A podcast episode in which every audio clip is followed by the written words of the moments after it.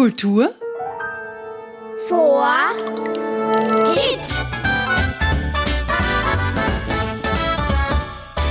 Hallo, herzlich willkommen beim Kultur for Kids Podcast. Mein Name ist Robert Steiner. Und ich bin Sophie Berger. Und wir sind zum, zur Abwechslung, Sophie, nicht mit Kindern hier, sondern heute mit zwei Erwachsenen. Und äh, die brauchen wir heute, weil wir wollen über die Bedeutung von Kultur für Kinder äh, sprechen. Außerdem interessieren uns natürlich nützliche Tipps, die wir heute von Ihnen beiden bekommen, wie wir mit Kreativität Kinder fördern können. Genau, und dazu haben wir zu Gast die Frau Landeshauptfrau Johanna Mikl-Leitner. Hallo. Und als Spezialistin für Kreativitätsförderung bei Kindern Professorin Martina Leibowitzi-Mühlberger. Schönen guten Tag. Frau Landeshauptfrau, Sie haben ja sehr viel zu tun. Da gehört aber auch, habe ich mich erkundigt, Kunst und Kultur im Land Niederösterreich dazu. Warum ist denn Ihrer Meinung nach wichtig, gerade schon Kinder in die Richtung Kunst und Kultur zu schubsen, wenn man das so nett sagen kann? Ja, das ist leicht beantwortet, weil ich fest davon überzeugt bin, dass man mit kreativen Erlebnissen das Selbstbewusstsein und das Selbstwertgefühl von Kindern stärken kann, ja auch stärken muss. Denn selbstbewusste Kinder kommen einfach besser und glücklicher durchs Leben. Und daher sollten wir uns die Lust und vor allem auch die Begeisterung von Kindern, Neues zu entdecken, auch zunutze machen, um eben deren Kreativität und vor allem auch ihr Selbstbewusstsein zu stärken. Und da braucht es natürlich zum einen pädagogische Vermittlungsarbeit auf höchstem äh, Niveau, auf der Höhe der Zeit. Und da braucht es natürlich auch ein abwechslungsreiches Kulturprogramm, damit Kinder auch gerne dieses Programm annehmen. Und wir in Niederösterreich haben also wirklich ein breites, vielfältiges Programm für unsere Kinder, das unglaublich spannend ist. Aber wir müssen es nur noch viel, viel mehr erzählen, damit es auch alle wissen. Das stimmt. Ja. Dazu gibt's ja dann bald auch die Homepage www.kulturforkids.at und da gibt es dann so einen Kulturkompass, wo man sich eben diesen, dieses Freizeitprogramm zusammenstellen kann. Ich bin ja auch Mutter eines Fünfjährigen und ich muss sagen, ich bin ja sehr viel damit beschäftigt, Freizeitplanung zu organisieren. Und das ist ein ganz tolles Medium. Und Sie sind ja auch Mutter von zwei Kindern oder mittlerweile wahrscheinlich schon Jugendlichen. Wie haben Sie das gestaltet, das Kulturprogramm für Ihre Familie? Ich habe von Anfang an versucht, meinen Mädels ja mittlerweile 16 und 20 Jahre alt Kunst und Kultur näher zu bringen. Das war auch nicht immer so einfach, kann mich noch sehr gut erinnern, wie wir früher ins Museum, ins Theater oder in verschiedenste Ausstellungen gegangen sind, hat immer alles begonnen mit einem Sager von meinen Kindern, Mama, das wird wieder so boring, das wird so richtig uncool. Und jedes Mal nach dem Besuch, sei es im Theater oder im Ballett oder in einer Ausstellung gewesen, hat es dann immer geheißen, Mama, das war so richtig cool, das war so richtig spannend. Ja, und heute sind meine Mädels eben fast erwachsen, 16 und 20 und können sich ein Leben ohne Kunst und Kultur überhaupt nicht vorstellen. Und wenn ich mir was wünschen darf, was wir mit diesem Podcast erreichen, dass wir den Spieß umdrehen können, dass nicht Eltern ihre Kinder ins Theater äh, oder in ein Museum zerren, sondern dass die Kinder sagen, Mama, Papa, bitte gehen wir ins Theater, gehen wir ins Museum. Und dann haben wir, glaube ich, alles oder zumindest vieles richtig gemacht. Das stimmt. Äh, Frau Leibowitzi-Mühlberger, Sie sind ja Spezialistin für Kindesentwicklung und Kreativitätsförderung bei Kindern. Äh, was kann man sich darunter vorstellen?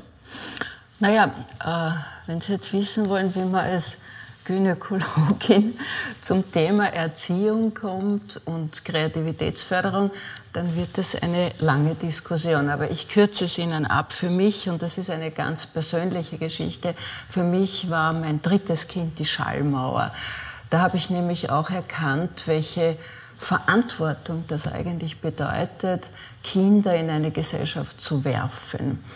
Und äh, ja, dort habe ich mich damit auseinandergesetzt, dass Kinder ja eigentlich die Gesellschaft der Zukunft sind und deswegen die Erziehung und die Kreativitätsförderung, wenn Sie sich ansehen, was Arbeitsforscher so über die Zukunft sagen, das Wesentlichste für unsere Kinder überhaupt ist, um in einer Zukunft bestehen zu können.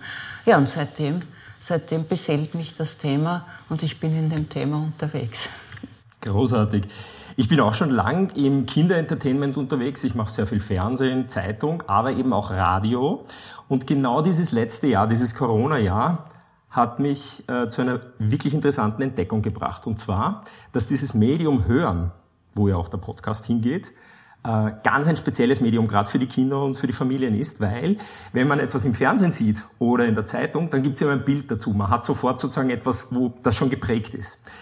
Im Radio muss man sich sein eigenes Bild im Kopf aber selber machen. Und das finde ich so spannend beim Radio und auch bei den Podcasts. Frau Landeshauptfrau, haben Sie einen Lieblingspodcast oder ein paar Tipps für Podcasts? Ja, also ich bin also eine leidenschaftliche Podcast-Hörerin, meistens in die politische Szenerie hinein, äh, wo ich immer sehr viel Neues erfahre und wo ich natürlich auch sehr viele Ideen bekomme und meine Kreativität auch angeregt wird. Und ich glaube, gerade jetzt in Zeiten der Pandemie haben wir gesehen, dass von einem Tag auf dem anderen vieles digital gehen musste denke hier an den Unterricht, an die Zusammenkünfte, die nur mehr online passieren konnten. Und das hat natürlich die Einsamkeit gefördert. Und jetzt geht es wieder darum, zurück zur Realität, zurück zu mehr an Kreativität. Und da wollen wir natürlich mit diesem Podcast auch Unterstützung geben und damit auch eine gute Anleitung. Und Frau Professor, haben Sie noch einen Tipp für uns, was Podcasts betrifft? Naja, ich bin auch leidenschaftliche Hörerin von Fachpodcasts und da gibt es so einen, äh, den ich immer wieder faszinierend finde. Und da geht es um die Geschichte des Unbewussten in unterschiedlichsten Versionen. Und das, das finde ich ganz fantastisch. Sowas kann ich auch um drei in der Früh noch hören. Und dann gibt es was Neues, was ein bisschen über den Podcast schon hinausgeht. Das ist das Clubhouse, wo man auch in der Diskussion im direkten Austausch sein kann, was so eine Weiterentwicklung ist. Und das fände ich auch sehr interessant für Kinder. Ich glaube, dass hier ganz ein wesentlicher Aspekt auch drinnen liegt im Hören, so wie Sie gesagt haben, in dieser selektiven Wahrnehmung mit dem Sinnesorgan, mit dem auditiven Sinnesorgan, weil ja das Sehen sowieso so überlastet und überladen ist, dass oft gar nicht einmal mehr bewusst durchläuft äh, eine, eine Evaluierung bei den Kindern. Mhm. Ich bin ja zuständig für den Podcast für die unter Sechsjährigen und das ist auch da ganz wichtig für mich, dass da auch interaktive Elemente drinnen sind. Es soll sehr altersentsprechend sein, spannend, humorvoll und auch informativ. Und ich glaube, das ist ein Podcast für Kinder, den es so noch nicht gibt oder zumindest in Österreich noch nicht. Es gibt viele Hörbücher, Hörspiele, aber etwas Interaktives, Informatives gibt es so noch nicht. Absolut, Sophie. Und ich glaube, wir ergänzen uns ja sehr gut, weil ich bin zuständig für die über Sechsjährigen. Und das wird besonders spannend, weil ich versuche, so viel wie möglich unterwegs zu sein im Land. Ich werde das sozusagen Niederösterreich in allen Ecken und Winkeln entdecken und habe ein Glück. Ich darf nämlich jedes Mal Kinder mitnehmen, die mich sozusagen auf die Augenhöhe der Kinder bringen und wir werden gemeinsam sozusagen Dinge entdecken, hoffentlich, die spannend sind und die wir dann vermitteln können über den Podcast. Aber wenn wir schon über die Zukunft reden, weil wir haben ja einiges vor, Sophie, mhm dann wollen wir jetzt der Frau Landeshauptfrau noch etwas entlocken. Wir haben nämlich in den letzten Tagen etwas Spannendes gehört und das liegt Ihnen sehr am Herzen und da wollen wir jetzt was dazu erfahren. Und zwar das Stichwort Kinderkunstlabor in St. Pölten. Worum geht's da genau? Ja, Kinderkunstlabor, das ist unser großes Zukunftsprojekt, an dem wir arbeiten. Und das Kinderkunstlabor ist jetzt kein Museum im klassischen Sinne, sondern eine Werkstatt für Kinder eine Werkstatt, wo sie im direkten Dialog mit Künstlerinnen und Künstlern stehen können, wo sie gemeinsam arbeiten und gemeinsam äh, kulturell sich weiterentwickeln, gemeinsam Bilder zeichnen. Eine gewisse Art von Performance soll dort möglich sein. Das heißt, jedes Genre soll dort auch machbar sein. Und das Besondere an diesem Kinderkunstlabor ist, dass es von Kindern erdacht ist, dass es nach Ideen von Kindern auch gestaltet ist. Das heißt, die Wünsche und Anliegen stehen da im Fokus, stehen da im Mittelpunkt. Und der beste Künstler oder der beste Architekt weiß nicht, wie ein Kinderkunstlabor ausschauen soll. Und deswegen gibt's hier auch einen Kinderbeirat. Und der Kinderbeirat sagt, was sind die Wünsche, was sind die Anliegen. Das heißt, es ist ein Haus von Kindern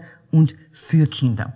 Und ich kriege natürlich auch oft die Frage gestellt, ja, ist es notwendig, so viel an Geld zu investieren, so ein Kinderkunstlabor überhaupt zu errichten? Und da gibt es meines Erachtens nur eine Antwort. Ja, es ist notwendig, weil wir eben die Kreativität, die Talente und die Begabungen fördern wollen.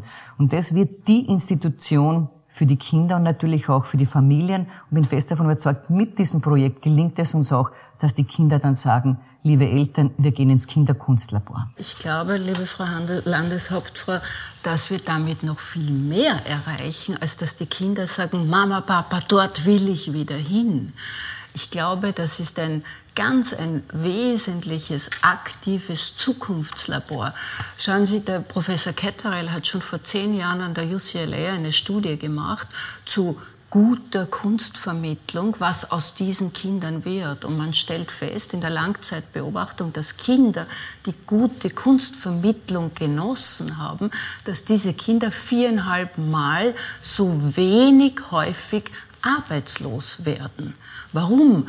Weil dort ihre Kreativität, und das ist nichts Romantisches, sondern etwas sehr Handfestes, weil dort ihre Kreativität erhalten und gefördert wird. Und das befähigt den Menschen, dass er sein Portfolio in der gegebenen Lebenssituation dann eben kreativ rearrangiert, um eben bestehen zu können. Und das sind die Themen der Zukunft. Und das sind die Themen der Zukunft, die wir heute dort sinnvoll aufgreifen und diese Investitionen, das sind aktive, positive Investitionen in eine gelingende Zukunft, nicht ein Helfersystem, das nachher reparieren muss. Heißt nicht umsonst, in der Kreativität liegt die Innovationskraft. Genau. Und ich glaube, gerade die Innovationskraft ist es, die über die Zukunft entscheidet. Genau und wer das. diese Kreativität beherrscht, der hat auch die Zukunft in der Hand und kann sie auch gestalten. Und da geht es um Lebensglück, da geht es um Lebensglück des Einzelnen und da geht es um gelingende Lebensentwürfe und da geht es um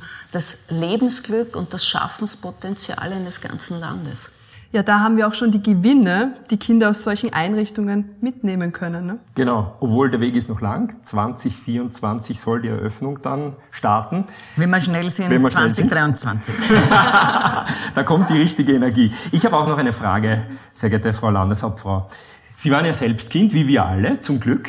Sie hatten äh, oder haben Ihre Kinder, wie wir schon besprochen haben, und Sie beschäftigen sich jetzt mit der Zukunft der Kinder. Diese drei Phasen, wie unterschiedlich sind die im Nachhinein betrachtet? Ja, sehr unterschiedlich. Also ich bin ja an der tschechischen Grenze groß geworden, ein Kind der Grenzregion und da war für uns Kunst und Kultur eigentlich ganz, ganz weit entfernt. Wann immer wir ins Theater gehen wollten oder eine Ballettvorführung erleben wollten oder in ein Museum gehen wollten, war immer eine Fahrt nach Wien notwendig. Das heißt, es gab null an Kunst- und Kulturangebot, vor allem für Kinder. Heute ganz anders. Heute ist Kunst und Kultur an allen Ecken und Enden Niederösterreich spürbar und fühlbar und gibt es wirklich ein vielfältiges Kulturprogramm für unsere Kleinen denke da an den Märchensommer in Boisbrunn, an das Familienfest auf der Schallerburg oder an den Ritter Rost in den Kittenberger Erlebnisgärten oder an die zahlreichen Ausstellungen in unseren Museen. Also es gibt wirklich eine unglaubliche Menge, einen richtigen Blumenstrauß an Angebote für unsere Kinder. Sie müssen es nur entdecken. Da kennen wir einiges davon, oder Sophie? Und einiges ja. werden wir auch sozusagen für den Podcast noch ein bisschen genauer unter die Lupe nehmen. Ja, damit können wir unser Vierergespräch heute schon beenden. Die vier begleitet uns. Also wir sind jetzt vier, dann äh, Kultur vier Kids, also Four Kids und die vier Vierteln. Ich mache mich ja gleich auf in, die, in eines der vier Viertel, nämlich ins Weinviertel und beginne mit dem ersten Podcast in Korneuburg in Niederösterreich mit der Rattenfängersage.